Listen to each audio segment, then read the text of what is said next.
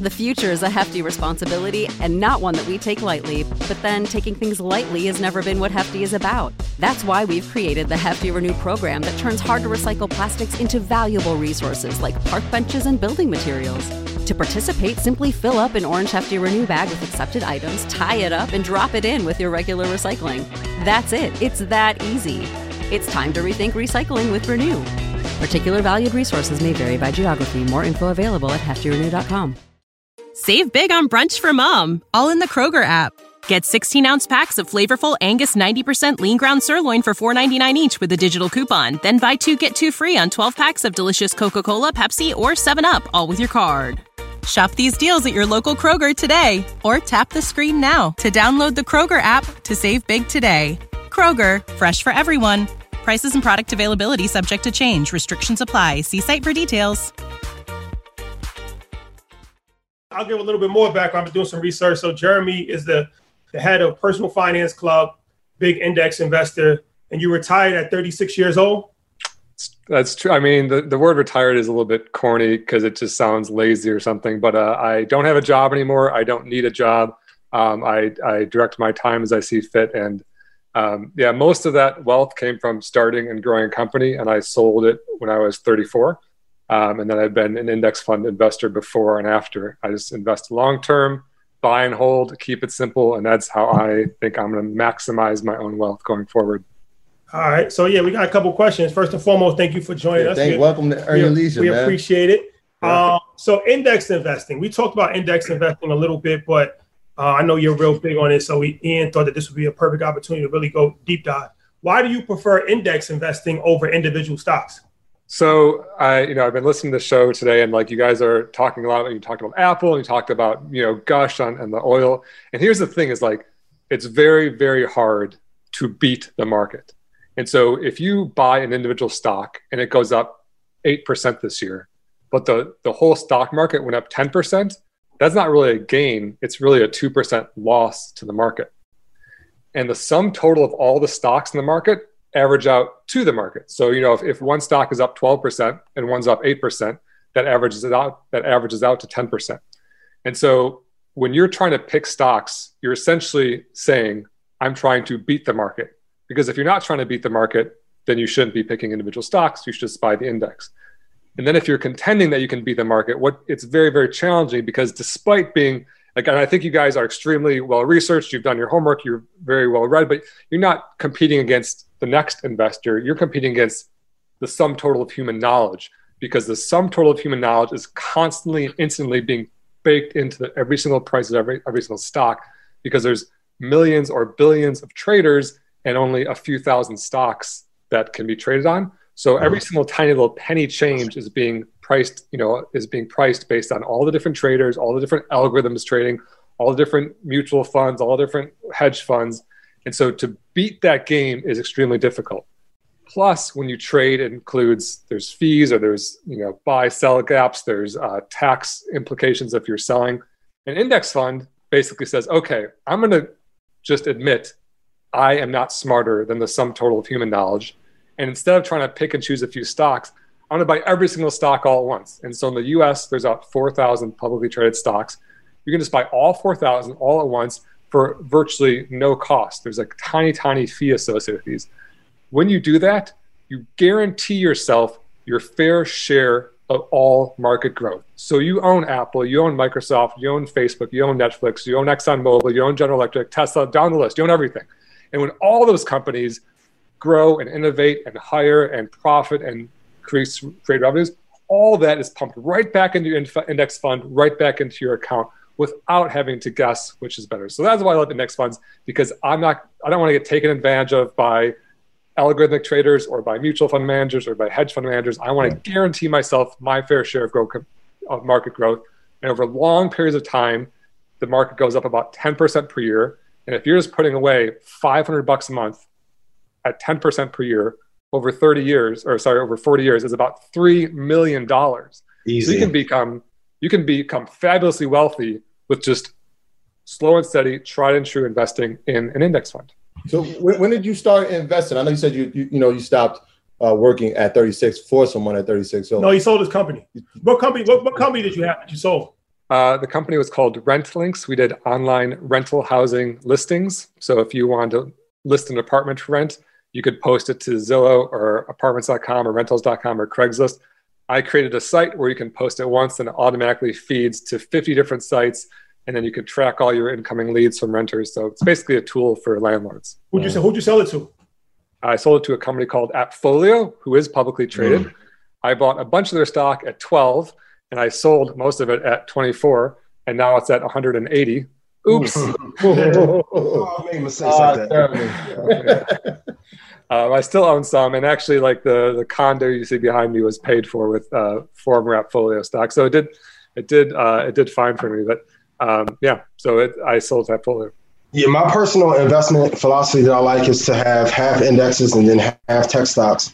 But why do you think people hate indexing, even though it's the easiest thing to invest in long term? I, I, like that strategy, by the way. Like I actually go for the 90 10 strategy, which is 90% okay. index funds, 10% stocks. And I, I, like your strategy too, because either way, it gives you a chance to see both sides. And yes. if if you're as good at picking stocks as you hope you are, not you, I just mean any person, you should be able to look at your two portfolios and see that you over long periods of time, I'm talking like five plus years, if your stocks are really outperforming your indexes, then cool, then you can move more towards stocks.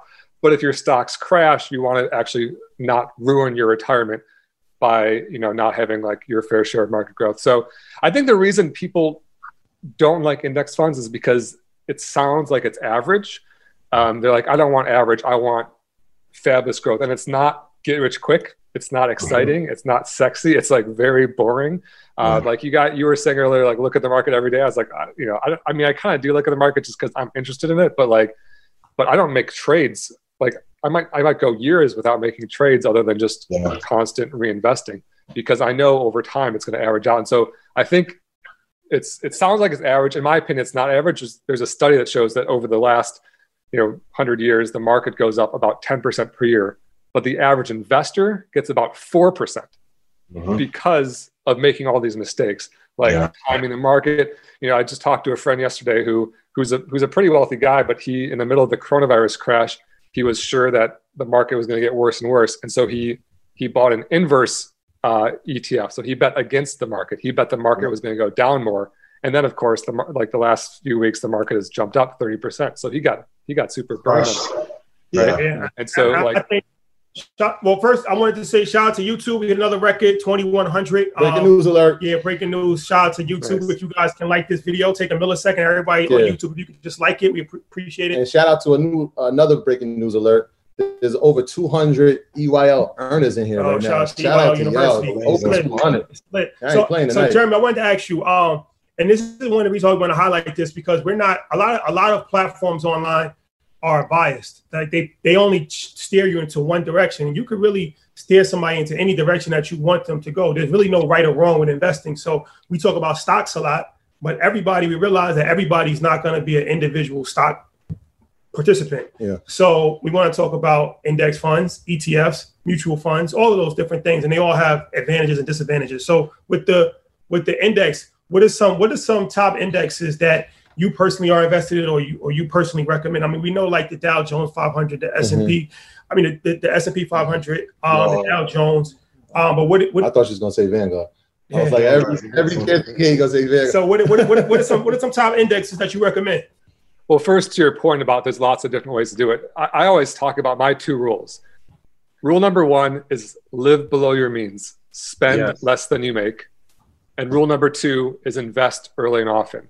And so if it's if it's real estate, if it's individual stocks, you know, there, like you said, there's a lot of ways to do investing. But if you spend every dollar you make, no matter what, no matter how clever of an investor you are, it doesn't matter because you're going to be broke. And so, you know, I, I think investing can be confusing to a lot of people, but always remember if you spend less than you make and you invest that difference, you know, you, you just want to increase that gap. It doesn't matter if you're perfect at investing. That's the important part is actually doing it and don't let the fear of the perfect stop you from even getting started right because it's like oh it's so it's so confusing i'm just going to spend every dollar i make you know that's the wrong reaction just just get started um, so and to answer your question about the best indexes the thing about indexes is like there's not really better or worse i, I just did a little study on the top 12 US stock market indexes over the last decade.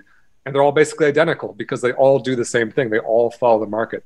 And so um, there's a book that's on the three fund portfolio, which basically says there's only three things you need to buy a US stock market index fund, which is to buy every single US stock, an international or non US stock market index fund, which is to buy you know, Europe, China, uh, uh, Korea, you know, all the emerging markets. And then the third would be a bond fund. And so those three kind of give you the ultimate diversity every US stock, every non US stock, and then the income producing bonds. And then you just have to choose your asset allocation, which is what percent each. And most people usually choose something like 55% US, 45% international, and 10% bonds. That would be an aggressive portfolio for like a young person in the wealth accumulation phase. Yeah, that's a valuable lesson. That's that's a valuable lesson because a lot of times we're looking at like, listen, we're trying to get rich quick. Index funds ain't the popular way, right? Because it's slow and steady. But at the end of the day, the market's always going to grow. We know that.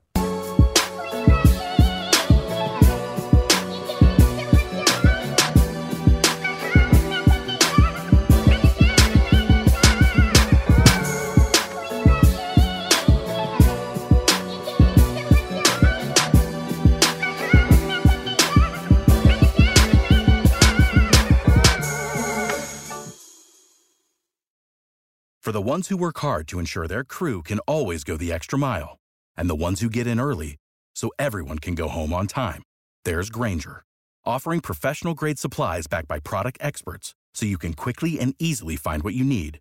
Plus, you can count on access to a committed team ready to go the extra mile for you. Call, clickgrainger.com, or just stop by. Grainger, for the ones who get it done.